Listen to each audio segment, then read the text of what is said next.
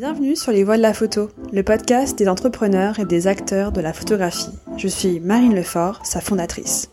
C'est en partant du principe que la lumière est souvent faite sur les photographes et rarement sur tous les professionnels de ce milieu qui œuvrent dans l'ombre que j'ai décidé de créer ce podcast. Celui-ci donne la parole aux personnalités qui travaillent autour de la photographie, ayant pour objectif de changer les schémas classiques de leur secteur. Leurs témoignages ont pour but de nous inspirer dans nos vies en nous dévoilant leurs stratégies, leurs problématiques pour innover et se développer. J'espère que vous prendrez autant de plaisir à l'écouter que j'en ai pris à le faire et qu'il vous inspirera pour vos projets. Bonne écoute Bonjour, Madame Nedjid, je suis ravie que l'on ait pu se rencontrer. Bonjour Marine. Et que vous ayez pu prendre le temps de me recevoir. Donc pourriez-vous revenir sur votre parcours depuis votre enfance jusqu'à la création de votre agence Chantal Nedjib Conseil alors ça, peut être assez long, vous me couperez si je suis trop longue. Euh, L'enfance c'est très très loin. Moi j'ai un parcours euh, euh classique. Hein, d'études hein, jusqu'au baccalauréat et puis ensuite j'ai fait des études de, droit privé et droit des affaires j'ai étudié à, à l'université de Paris 10 euh, Nanterre euh, j'ai commencé mes études en 1969, donc juste après 68, avec un choix euh, qui était déterminé par euh, non pas une, une vocation, mais plus une atmosphère que j'ai trouvée en allant m'inscrire à Nanterre. Vous voyez, c'était c'était une époque où je crois que la, l'information sur les, les études, les filières, etc., était quand même encore assez assez faible et, et où euh, bon l'intuition de ce campus euh, qui avait vécu 68 euh, m'a plus inspiré vers un, un, bâtiment où les choses étaient un tout petit peu plus organisées, un peu plus normées que de l'était la fac de lettres qui était en face et qui me à l'époque m'inquiétait énormément. voilà donc c'est des peut-être des révélations sur euh, ma personnalité de l'époque qui était assez euh, assez craintive. Mais en même temps, j'avais été inspirée par un, père qui qui avait eu envie de faire du droit, qui n'avait pas pu le, faire, les, suivre à cause de la guerre. Et en fait, peut-être que inconsciemment, j'ai eu envie de faire ce qu'il n'avait pas pu réaliser. Voilà, je m'en suis trouvée euh, ravie parce que j'ai adoré cette cette période. Et à l'issue de, de ces études, euh, bien que j'ai adoré suivre ces cours, je n'avais pas envie d'être euh, avocate, je ne voulais pas être magistrate, je ne savais donc absolument pas quoi faire. Et j'étais très intéressée par le droit constitutionnel, donc ce qui n'avait rien à voir ni avec le droit privé, ni avec le droit des affaires. Pour tout ça pour vous dire que la vocation était quand même pas là. Euh, et j'ai eu envie de comprendre ce qui se passait derrière euh, des élections. Et il se trouvait que c'était les élections présidentielles de 1974. Et je suis pas, ça, fait très très longtemps. Euh, et j'ai eu envie de voir comment ça se passait. Donc j'ai eu la chance de pouvoir entrer dans une un pool de campagne qui était euh, à l'époque celui de Valéry Giscard d'Estaing, qui semble bien, bien, ce qui semble bien loin et qui était très très moderne à cette époque-là. C'était, c'était le jeune candidat de l'époque. Il, il, était très jeune et, j'ai eu la chance de travailler avec des équipes euh, formidables que j'ai vu, j'ai vu proches de ce candidat jeune et qui euh, s'occupaient tant des relations presse que de que d'écrire les discours. Et moi, j'étais la petite petite fourmi, euh, j'allais dire à la photocopieuse.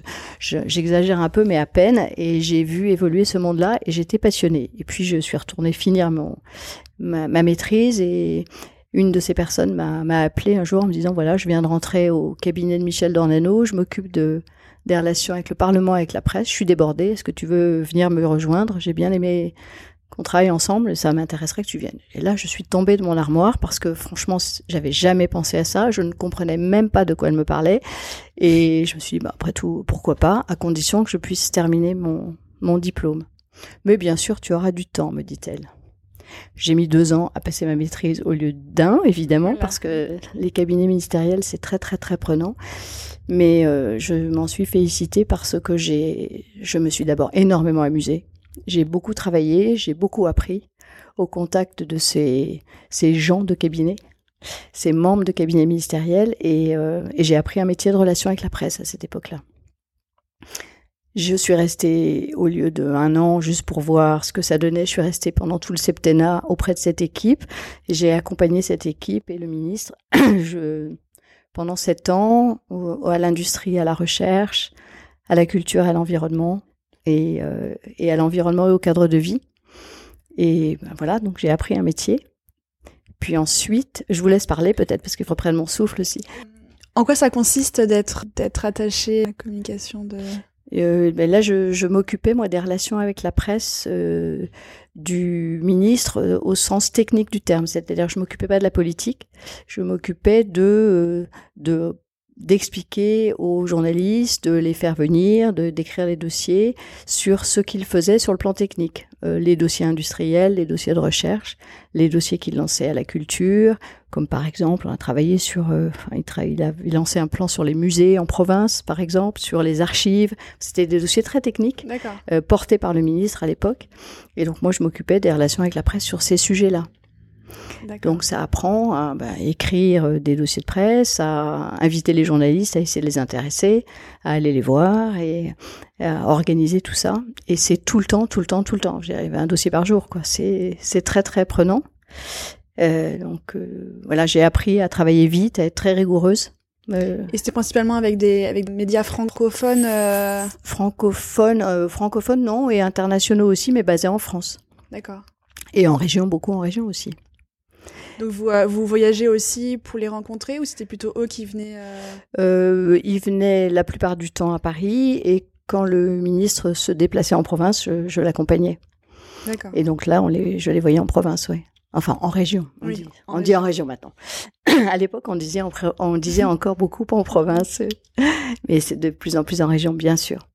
Et puis à, à l'issue de ce septennat, euh, je suis rentrée dans des organismes publics ou parapublics euh, pour euh, continuer à travailler auprès de de la presse. Et puis j'ai, c'était le commissariat à l'énergie solaire à l'époque qui a été qui est rentré dans l'agence pour les économies d'énergie, qui s'appelle maintenant l'agence française pour la maîtrise de l'énergie. Là, je, j'ai appris un métier complémentaire qui était le métier de l'édition. Euh, et puis, qu'est-ce que j'ai fait après? J'ai, ça consistait du coup en... euh, à travailler sur des rapports annuels, par exemple. Donc, je me suis, je m'occupais de rapports annuels, je m'occupais de journaux internes. De, donc rassembler les informations pour faire du coup euh, du contenu, des rapports. De, voilà, pour faire du contenu et, et les, les rendre le plus attrayant possible, tant pour les, les, les salariés, les collaborateurs internes, que pour le, que pour le public. Et puis euh, j'ai travaillé dans une petite agence de, de, relations publiques pendant quelques temps pour des dossiers comme EDF ou Charbonnage de France qui étaient les qui étaient les clients de cette agence. Où là j'étais assez frustrée de de pas avoir les clients en direct, de pas comprendre ce qui se passait, d'avoir juste à faire la la relation. C'est c'est enfin moi ça, ça m'intéressait moins. Et j'ai eu la chance d'être recrutée pour euh, monter le service de presse d'une banque française qui s'appelait à l'époque le Crédit Commercial de France, qui depuis s'est appelé HSBC. Mmh, euh, et j'étais recrutée par euh, un grand banquier qui s'appelle Michel Pébreau, qui est ensuite devenu le président de la BNP. Et j'ai travaillé à ses côtés pendant neuf ans, puis, là, puis il est parti à la BNP. Euh, et j'ai continué à travailler auprès de d'autres grandes personnes de cette de cette institution et de cette cette entreprise qui s'appelait Charles de Croisset, puis Charles-Henri Philippi, etc. Et donc là, c'est aussi euh, de la communication au sein de la banque Alors là, il s'est agi dans un premier temps de monter le service de presse, donc de pouvoir commencer à expliquer aux journalistes ce qu'était cette banque et ce qu'elle faisait. Et puis petit à petit, j'ai monté toute l'organisation de la direction de la communication. Donc je suis devenue directeur de la communication d'entreprise. Donc euh, se sont agrégés euh, la, la, la, communication interne, la publicité, les relations publiques, les études, le mécénat, sponsoring, etc., etc. Donc l'ensemble des, des activités de communication d'une entreprise qui a qui a compté jusqu'à 10 000 collaborateurs. D'accord. Ah voilà, donc c'était assez assez large. C'était absolument passionnant et c'est dans ce cadre-là que j'ai rencontré la photographie. C'est dans le cadre du prix HSBC. Alors même en amont de ça, en fait, quand il s'est agi pour pour moi de réfléchir à aux questions d'image de l'entreprise, j'ai défendu auprès de mon président, qui était très ouvert à ça, de d'utiliser le rapport dans le rapport annuel de la photographie pour nous distinguer des autres entreprises, en particulier des autres banques, et nous donner une personnalité. Donc ça, c'était dans les années 88-89. C'est le siècle dernier, il y a très très longtemps. Et euh, j'avais eu la chance de croiser François Ebel, qui à l'époque était directeur de Magnum, et de discuter avec lui sur sur l'image. Et puis une, autre personne qui s'appelle Patrick Dumière qui qui nous conseillait sur je ne sais plus quel autre aspect de, de l'entreprise et et qui était très attaché à la photographie aussi. Et de, de discuter avec eux m'a donné cette cette envie de creuser ce sujet-là et, avec François Ebel, on a monté un premier partenariat, enfin une première commande à un photographe de, Magnum. Et, donc on a demandé à des photographes euh, régulièrement, tous les ans, puis après c'était pas toujours avec Magnum, de regarder l'entreprise avec un prisme qui était celui de l'angle qu'on voulait imprimer euh, au rapport annuel de l'année, de regarder l'entreprise et de photographier euh, ce qu'ils voyaient de manière très libre. Et nous n'avions dans le rapport annuel que ces photographies-là. C'était, on n'achetait pas de photographies euh, à des banques d'images. Et puis, donc ça, c'était déjà un pas assez, assez fort, je crois, parce qu'à l'époque, ça se faisait pas tellement. Et c'était plutôt des, des photographies des employés ou alors c'était vraiment des paysages? Enfin, Non, non, c'était dans l'entreprise. C'était dans l'entreprise, donc euh, tant des, des bureaux que des gens. Euh, soit en situation, soit naturelle ou organisée. Il y avait vraiment de tout. Euh, je me souviens d'un des photographes qui a été euh, Ferdinand Chiana, qui a qui avait même fait venir euh, son mannequin fétiche se promener dans l'entreprise et créer des situations euh, de, ce qui était très amusant parce que ça créait des petits des petits happenings très drôles où les les, les, banquiers étaient très très heureux de rencontrer cette merveilleuse mannequin euh, qui se promet dans les bureaux. Ça changeait beaucoup les atmosphères. Puis il y avait d'autres euh, photographes qui, euh, qui au contraire arrivaient de manière excessivement presque cachée et qui se faisaient oublier dans, dans un coin. Il y a eu des choses très très amusantes.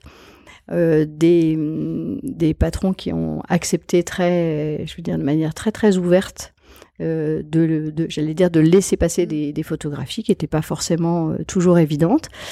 Euh, voilà, et, ça, on a fait ça pendant une bonne dizaine d'années, voire 15 années. Et quand je suis arrivée à la case construction de la direction de la communication, euh, la case mécénat, euh, j'ai voulu rester sur ce sujet-là et, et j'ai, nous avons organisé un partenariat avec le Centre national de la photographie qui était à l'époque dirigé par euh, Robert Delpire et qui était au Palais de Tokyo avant les travaux. Vous n'avez sûrement même pas connu les travaux, vous, tellement vous êtes jeune. Euh, et c'est le Centre national de la photographie est devenu le jeu de paume ensuite. Mais là, nous n'étions plus partenaires et quand ce partenariat était très classique, c'est-à-dire c'était un échange d'argent contre de la visibilité. Et la visibilité allait jusqu'à ce que nous ayons fait un test, nous avons fait un test d'affichage des, affiches du palais de, Tokyo euh, dans nos agences bancaires. Donc ça n'a pas duré très très longtemps, ça a duré un an parce que c'était assez compliqué quand même de faire comprendre et de, je, je comprends que c'était difficile pour que les directeurs de, de ces agences comprennent qu'on affichait des, des annonces d'exposition sur euh, de la photographie scientifique ou des animaux alors qu'eux voulaient vendre leurs produits. Bon, euh, faire comprendre à l'époque que les enjeux d'image pouvaient permettre euh, à des clients ou des futurs clients de rentrer, c'était assez compliqué. C'est peut-être ce serait plus facile aujourd'hui, je ne sais pas. Voilà, on a monté, on a eu ce partenariat pendant avec la banque pendant quatre ans. Et, et au bout de quatre ans, nous avons arrêté ça pour des raisons budgétaires. On a eu besoin de ce budget, pour être honnête, pour faire, pour fêter notre centenaire. C'était le centenaire de la banque. Et la banque n'était pas très très riche en communication, donc il fallait faire des, des arbitrages. Il fallait faire des choix. Et j'ai profité de ce, cette année un petit peu euh, entre deux pour euh, entamer une réflexion sur l'intérêt que la banque pouvait avoir à, à accompagner euh, la photographie ou pas, et là où nous attendait ou pas, et là où étaient les, les enjeux. Et donc on a mené une petite enquête euh, auprès des acteurs les musées, les galeries, les journalistes, les observateurs, euh, ce qui a donné naissance à la fondation CCF pour la photographie, devenue le prix HSBC pour la photographie. Voilà, c'est venu de là. Et euh, voilà, j'ai eu la chance de pouvoir créer cette, cette fondation sous l'égide de la Fondation de France. Et ben, ce prix existe toujours. Alors il a, il a changé de nom parce qu'entre temps, HSBC a racheté le CCF. Et c'est un sujet qui m'a énormément euh, passionné aussi, ce sujet de changement de marque, parce que c'est, j'avais la chance d'en être, d'en être responsable en termes de communication. Et c'était un vrai chantier de transformation de l'entreprise, en même temps qu'un chantier de communication. Euh, voilà, et il a fallu aussi faire entrer notre prix dans le. Vous avez utilisé la, la photographie comme euh, comme euh, outil de communication vraiment pour euh, pour ce changement. de marque. Franchement pas. Euh, non, franchement pas. C'était pas le sujet. Le sujet, c'était de faire comprendre à nos clients et à la place et aux observateurs que c'était une grande chance de d'être de se marier parce que c'était quand même une c'était une OPA amicale hein, c'était pas du tout des prêts c'était pas des comme on dit, des prédateurs. HSBC n'est pas venu racheter euh, l'entreprise, mais a accepté de, d'acheter l'entreprise ou a voulu euh, acheter l'entreprise qui était demandeur. Hein. donc euh, c'était vraiment une OPA amicale.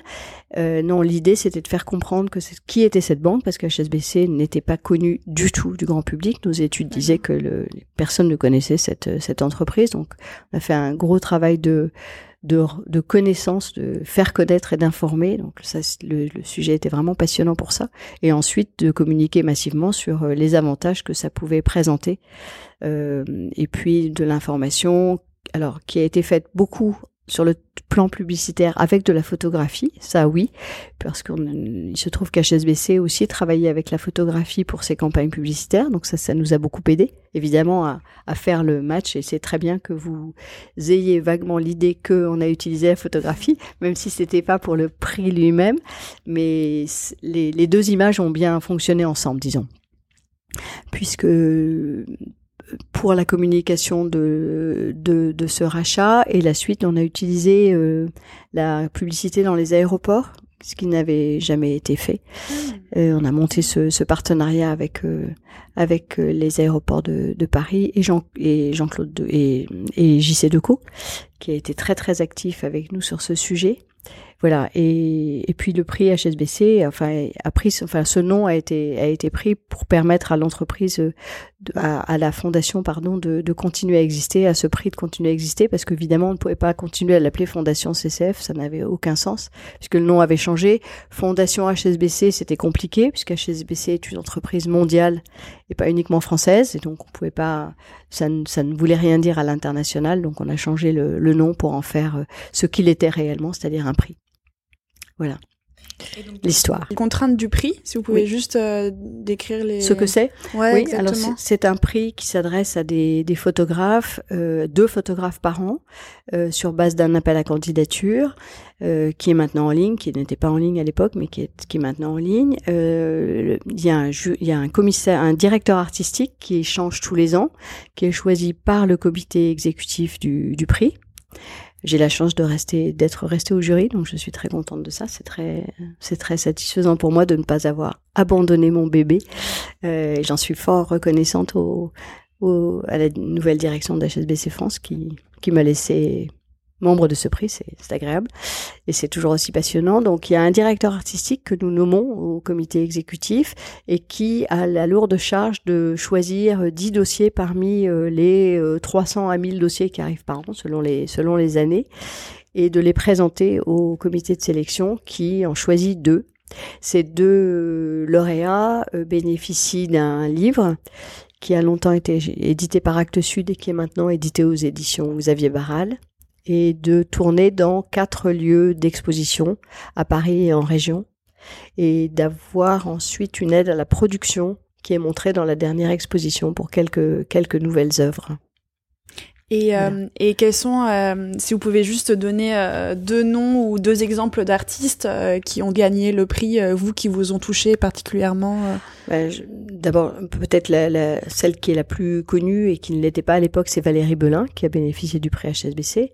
Et puis, je sais pas, je dirais Lucie et Simon, par exemple, qui sont deux, deux photographes qui, qui travaillent en couple, qui, qui font un travail que j'aime beaucoup. Bertrand Després, qui qui est dans une photographie très très différente. Euh, je pourrais penser Guillaume Martial. Euh, et les, et les photographes sont pour la plupart, euh, entre guillemets, déjà reconnus Ou est-ce que euh, c'est vraiment un tremplin? Ils sont à quelle étape de leur carrière. exactement? La plupart du temps, ce sont des photographes qui ont déjà suffisamment de travail à leur actif pour pouvoir montrer un travail qui mérite un livre, mais ça n'est pas, ce ne sont pas des photographes qui sont connus du grand public. Donc c'est plutôt des des trentenaires, je dirais. Des... Donc ils ont des galeries quand même la plupart. Non, la plupart n'en ont pas. Ils acquièrent souvent une galerie après. Euh, certains en ont, mais ça n'est pas la, ça n'est pas la règle. Non, ça n'est pas la règle générale. C'est plutôt des, des, jeunes photographes euh, qui ont déjà déjà suffisamment de travail pour pouvoir être euh, être montrés, reconnus, et, mais qui ne le sont pas encore. Donc euh, souvent ils n'ont pas de galerie. Hein. Et ils ont comment euh, connaissance de votre prix? C'est. J'allais dire qu'aujourd'hui euh, c'est relativement plus facile d'avoir connaissance du prix parce que bah, il existe depuis près de 25 ans. L'information la, est faite comme comme elle est faite maintenant par les réseaux sociaux, la, la, relation avec la presse, et puis les galeries elles-mêmes qui qui exposent ou ont exposé jouent évidemment le rôle de, de relais. Et par les écoles ou par les écoles, bien sûr. Euh, oui, oui, les écoles c'est très important. Mais le vivier n'est pas tant dans les écoles aujourd'hui que plutôt dans le.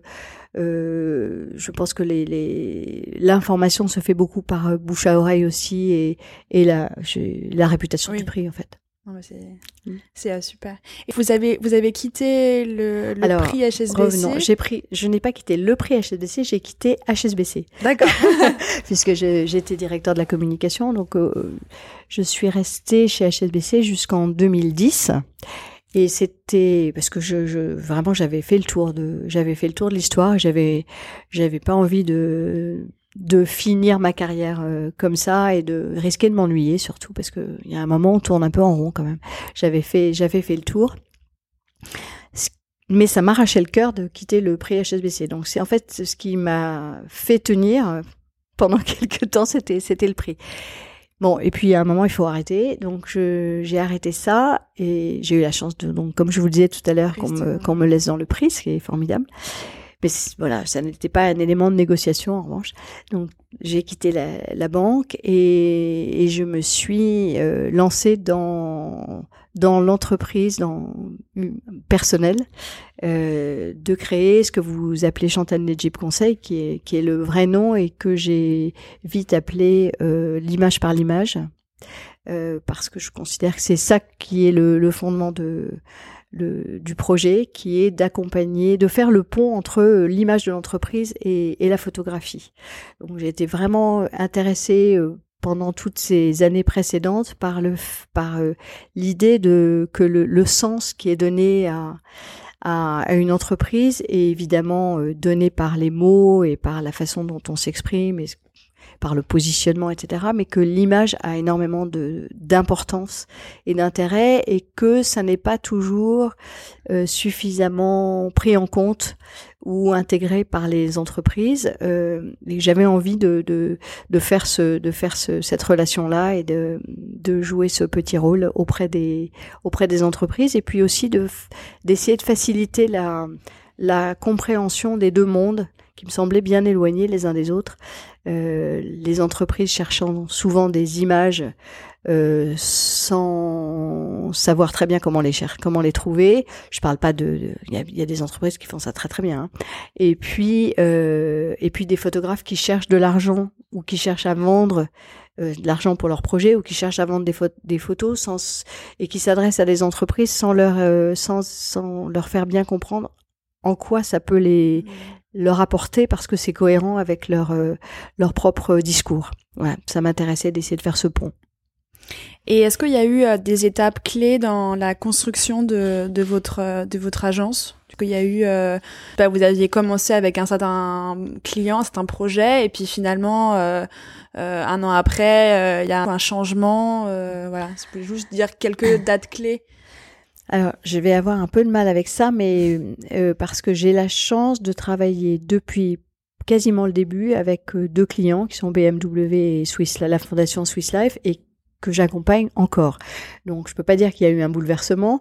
Euh, enfin, Swiss Life a été mon premier client avec BNP Paribas qui, m'a confié un dossier qui était plus un dossier de communication. La fondation Swiss Life, on est plus sur un dossier de mécénat. Je vais y revenir. Et BMW est arrivé très très vite euh, par la suite. Euh, et je, je, travaille toujours avec eux. Donc euh, je peux pas dire qu'il y a eu des étapes clés. En revanche, ce que je trouve assez amusant, c'est que j'étais partie avec l'idée que j'allais faire ce que je vous ai raconté, c'est-à-dire d'essayer d'évangéliser euh, des entreprises et des photographes sur la manière de travailler ensemble, sur des sujets de communication, et que certes, j'ai ces sujets-là de manière très ponctuelle régulièrement, mais ça n'est pas ce qui fait mon activité euh, en général. Je suis plutôt sur des activités liées à du mécénat euh, mécénat photographique avec toujours l'idée que en revanche ça c'est mon intuition je crois était pas mauvaise c'est que il faut donner du sens à toutes les actions et qu'elles correspondent bien à ce que l'entreprise veut dire, sinon ça marche pas. Euh, donc tant pour BMW que pour la fondation Swiss Life, on travaille depuis le début avec ces sujets-là en tête. C'est comment faire en sorte que les actions menées en matière de photographie aient du sens pour l'entreprise, parce que sinon l'entreprise ne les reconnaît pas et que ça ne va pas marcher. Mais MW, mm. euh, quelle est l'action que vous avez avec eux? Alors, le BMW était très engagé dans la dans la photographie depuis longtemps en France avec Paris Photo, euh, avec une bourse qui était donnée au musée Nicéphore-Niepce, euh, avec un partenariat qui avait été initié depuis pas très longtemps non plus avec les rencontres d'Arles, mais les actions n'étaient pas reliées. Euh, c'était des actions menées en parallèle.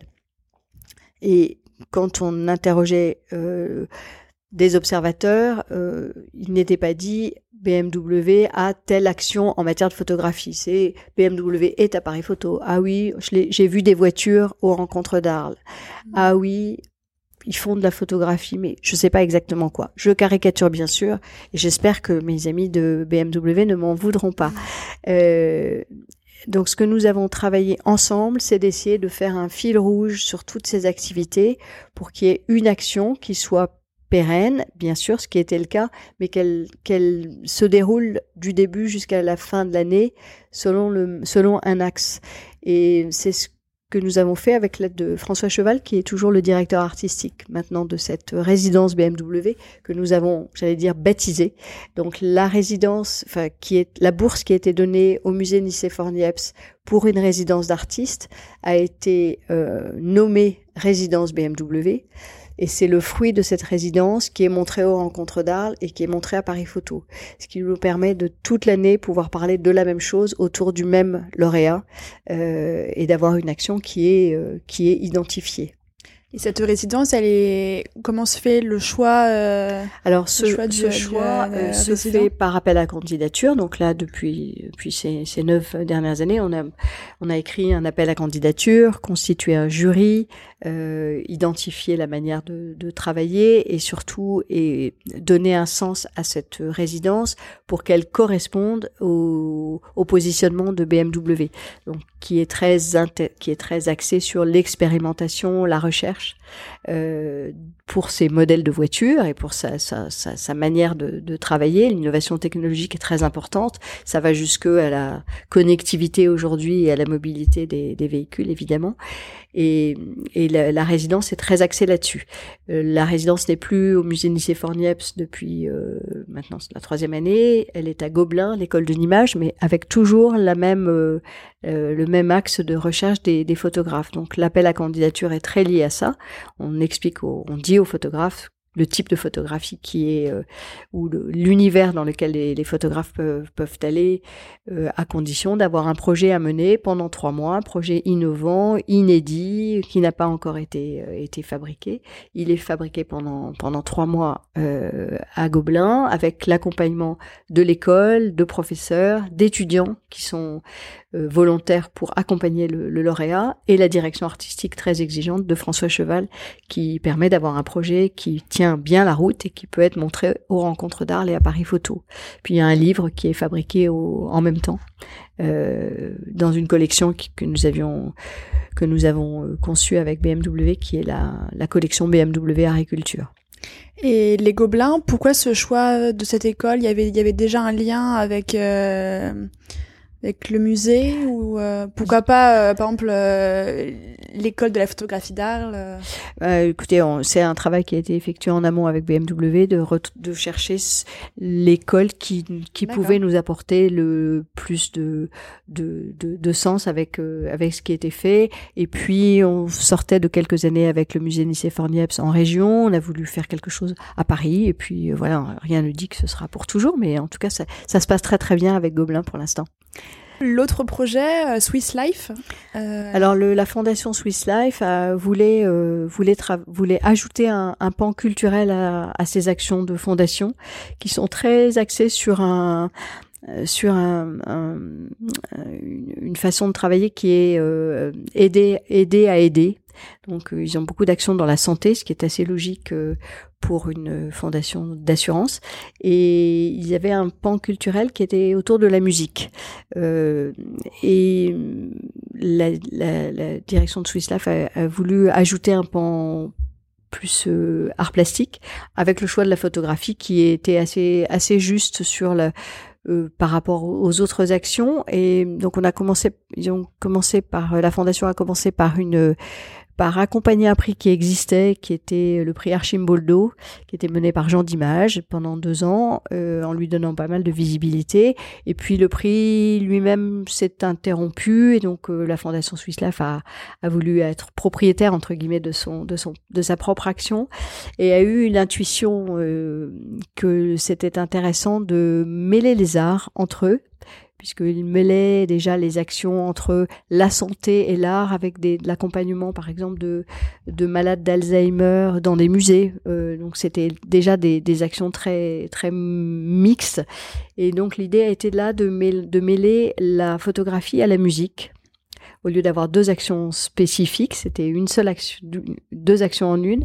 Et donc l'appel à candidature est fait maintenant auprès de photographes et de compositeurs qui viennent ensemble proposer, proposer un projet à réaliser euh, dans le cadre de ce, de ce prix qui s'appelle le prix Swiss Life à quatre mains, quatre mains de les, les, les deux mains d'un compositeur et les deux mains du photographe.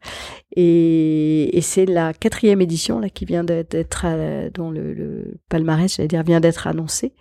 Donc il y a deux, deux, deux artistes, euh, Régis Campo, le compositeur, et Edouard Offenbach, le photographe, qui se mettent là aujourd'hui, enfin depuis quelques jours, à travailler sur leur projet qui s'appelle Le Bleu du Ciel, qui est un très très joli projet autour des hirondelles migrateurs et migratrices et, et de la musique qui peut être lié à ces petites hirondelles qui s'accrochent et qui mmh. peuvent donner l'idée de notes de musique. C'est très très joli. Enfin, ça, ça va être très beau, je pense.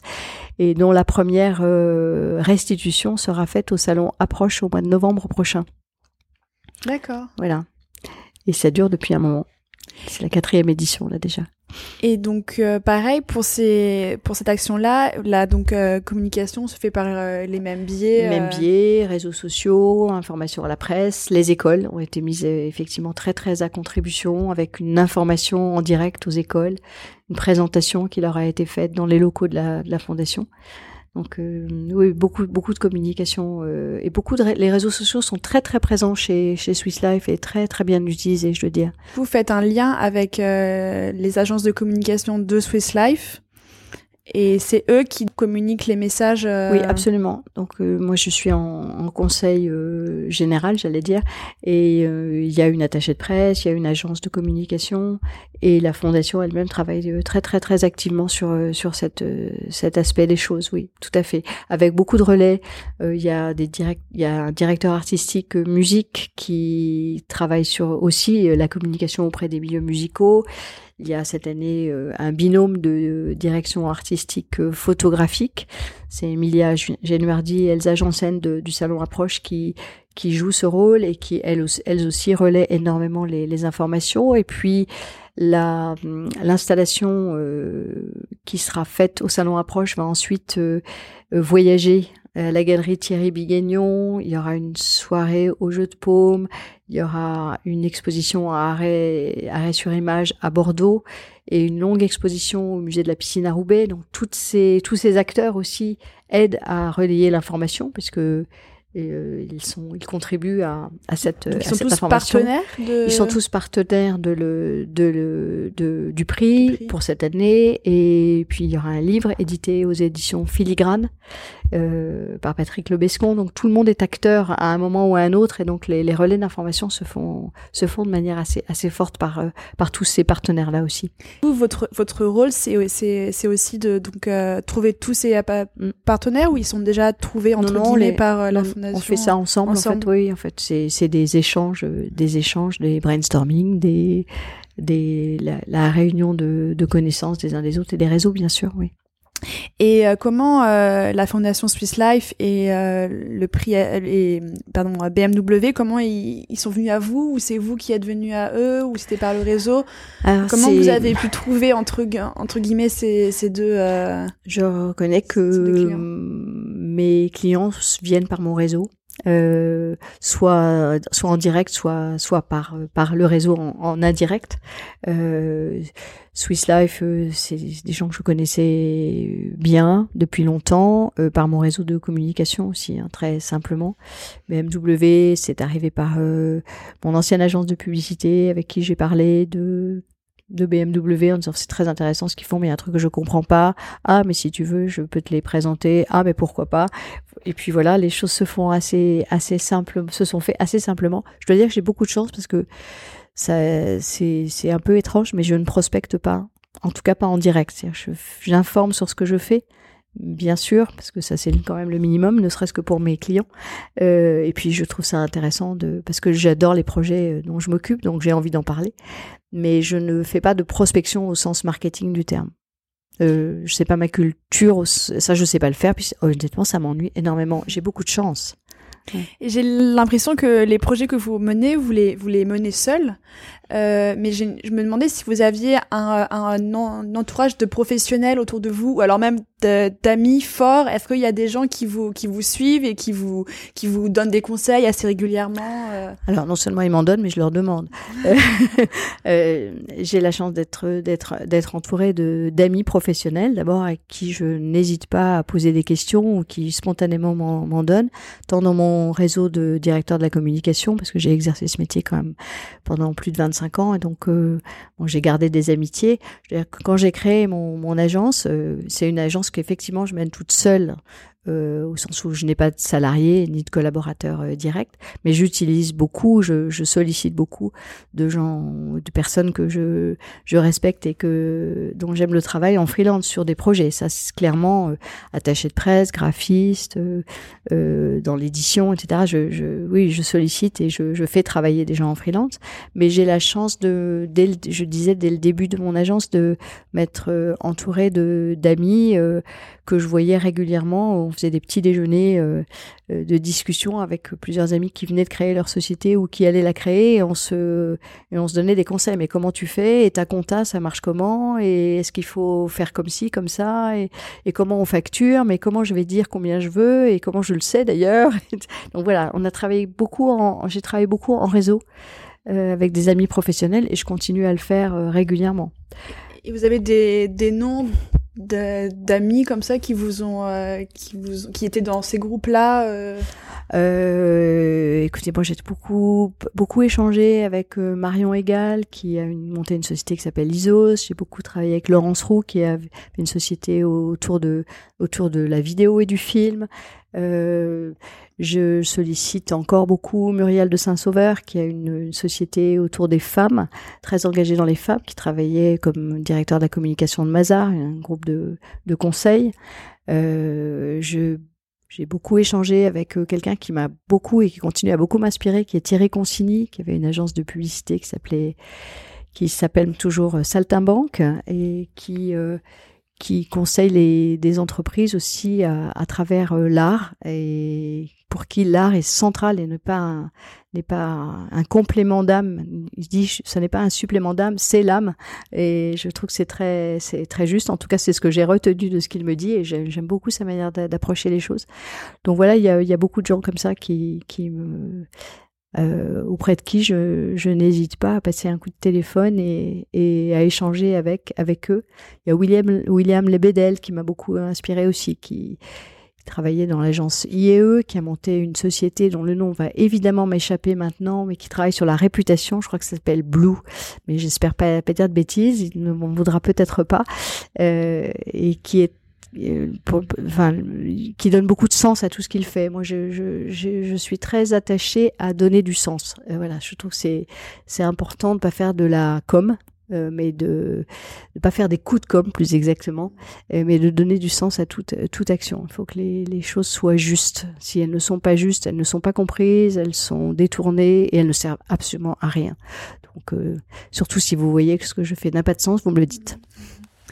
Et mm. est-ce que, euh, donc là, vous, avez, vous m'avez donné des noms et des entreprises, mais est-ce qu'il y aurait aussi d'autres entreprises où vous n'êtes pas spécialement proche, vous ne connaissez mm. pas les fondateurs, mm. mais qui vous inspirent? Donc par exemple, qu'ils soient dans le monde de, la culture, euh, dans le monde des médias, dans le monde de, de la, du luxe. Voilà. Est-ce que dans le monde, est-ce qu'il y a des entreprises que euh, vous suivez et vous vous dites ah c'est hyper intéressant, il faut qu'on s'en inspire, il faut, enfin voilà, autant dans votre euh, alors je vais je vais être sèche là parce que je il y en aurait trop en fait. Euh, c'est plus des des à des moments je me dis oh là c'est formidable etc. Mais là ça va pas me venir parce que c'est c'est tout le temps en fait. Non c'est tout le temps. Je j'ai pas une entreprise qui m'inspire comme ça. C'est plus des gens. Euh, moi je suis plus attachée aux aux initiatives des, des personnes. Euh, il y a des il y a des campagnes de pub formidables, il y a des il y a des idées formidables mais je ne vais pas être capable de vous donner un exemple précis.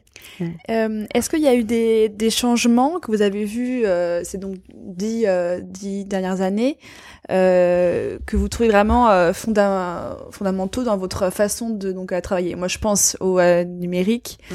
et à tout l'impact que ça a sur notre façon de travailler, notre façon de communiquer, la photographie. Mmh. mais est-ce qu'il y a aussi d'autres, ou alors le numérique, quels sont les impacts et est-ce qu'il y a d'autres, il y a d'autres éléments? Moi, je suis, comme vous, tout à fait fascinée par euh, l'importance qu'a pris le qu'a pris le numérique, en particulier les réseaux sociaux, en particulier dans la photographie. Euh, il est difficile pour un photographe de, à mon avis, d'émerger aujourd'hui s'il n'est pas sur Instagram. Euh, en particulier s'il veut faire de la photographie de commande. Euh, les marques françaises et certainement internationales utilisent beaucoup Instagram pour rechercher des talents. Donc il est très très difficile de, à mon avis de pas être de pas être là. Après est-ce que c'est juste ou est-ce que c'est pas juste? Ça c'est encore autre chose. parce qu'il y a ceux qui savent très bien s'en servir, puis il y a ceux qui sont très très bons photographes et qui ne savent pas s'en servir ou qui n'ont pas envie de s'en servir. Après, il y a, un débat là-dessus.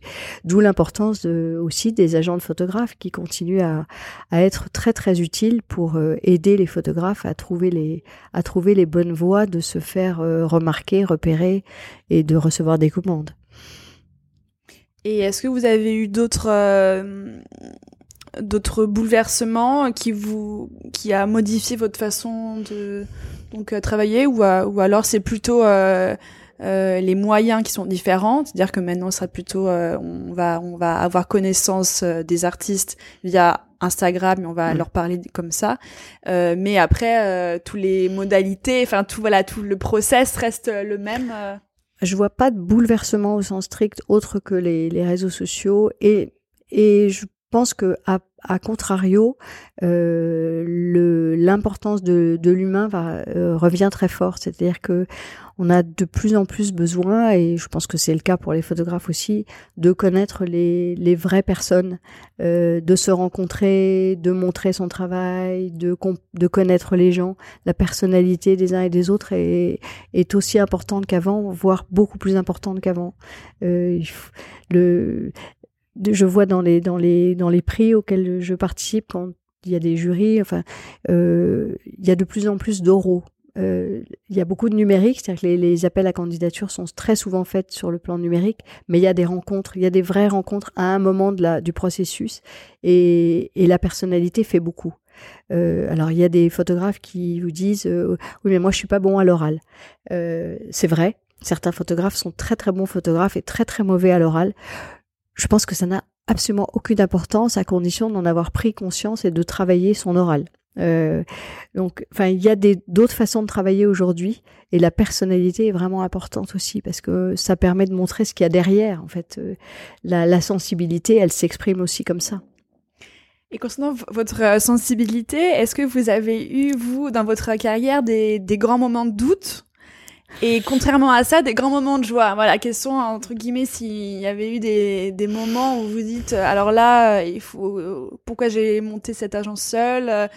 Bon, les doutes, c'est sur ce que je vais vous répondre là. Euh, le, les moments de doute, c'est les mêmes moments que dans toute activité professionnelle, en tout cas tel que je l'ai tel que je l'ai vécu, c'est c'est le doute de ne pas de ne pas on dit délivrer aujourd'hui, c'est-à-dire de, de, ne pas résoudre une question, de ne pas apporter le bon conseil, de ne pas trouver la bonne solution ou les bons interlocuteurs, le bon réseau, de enfin que ça marche pas quoi. Mais ça c'est pour les projets.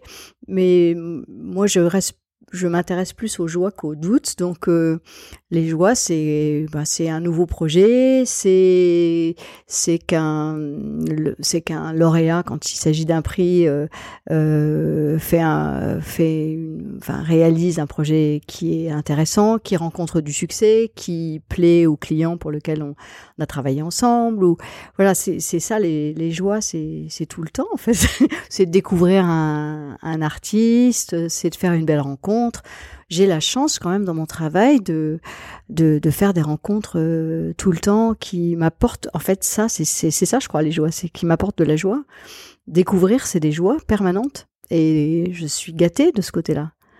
Et est-ce que vous avez euh, des passions qui ne sont pas liées à votre euh, à votre euh, travail? Est-ce que vous avez une, une pratique sportive, donc peut-être le yoga, la lecture bah, Je je pratique un peu de yoga. Je, ça me ça, oui ça m'aide beaucoup, ça me ressente, ça me calme parce que je suis j'ai l'air calme comme ça, mais je suis assez nerveuse en fait.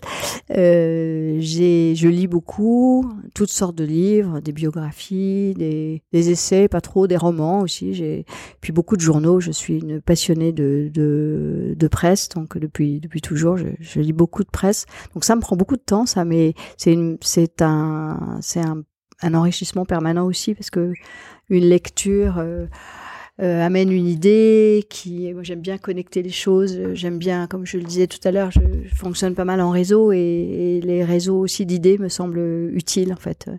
Lire euh, une nomination de quelqu'un dans une entreprise me donne l'idée sur un projet que j'avais, etc. Enfin c'est c'est assez, j'aime bien travailler comme ça en, en connexion.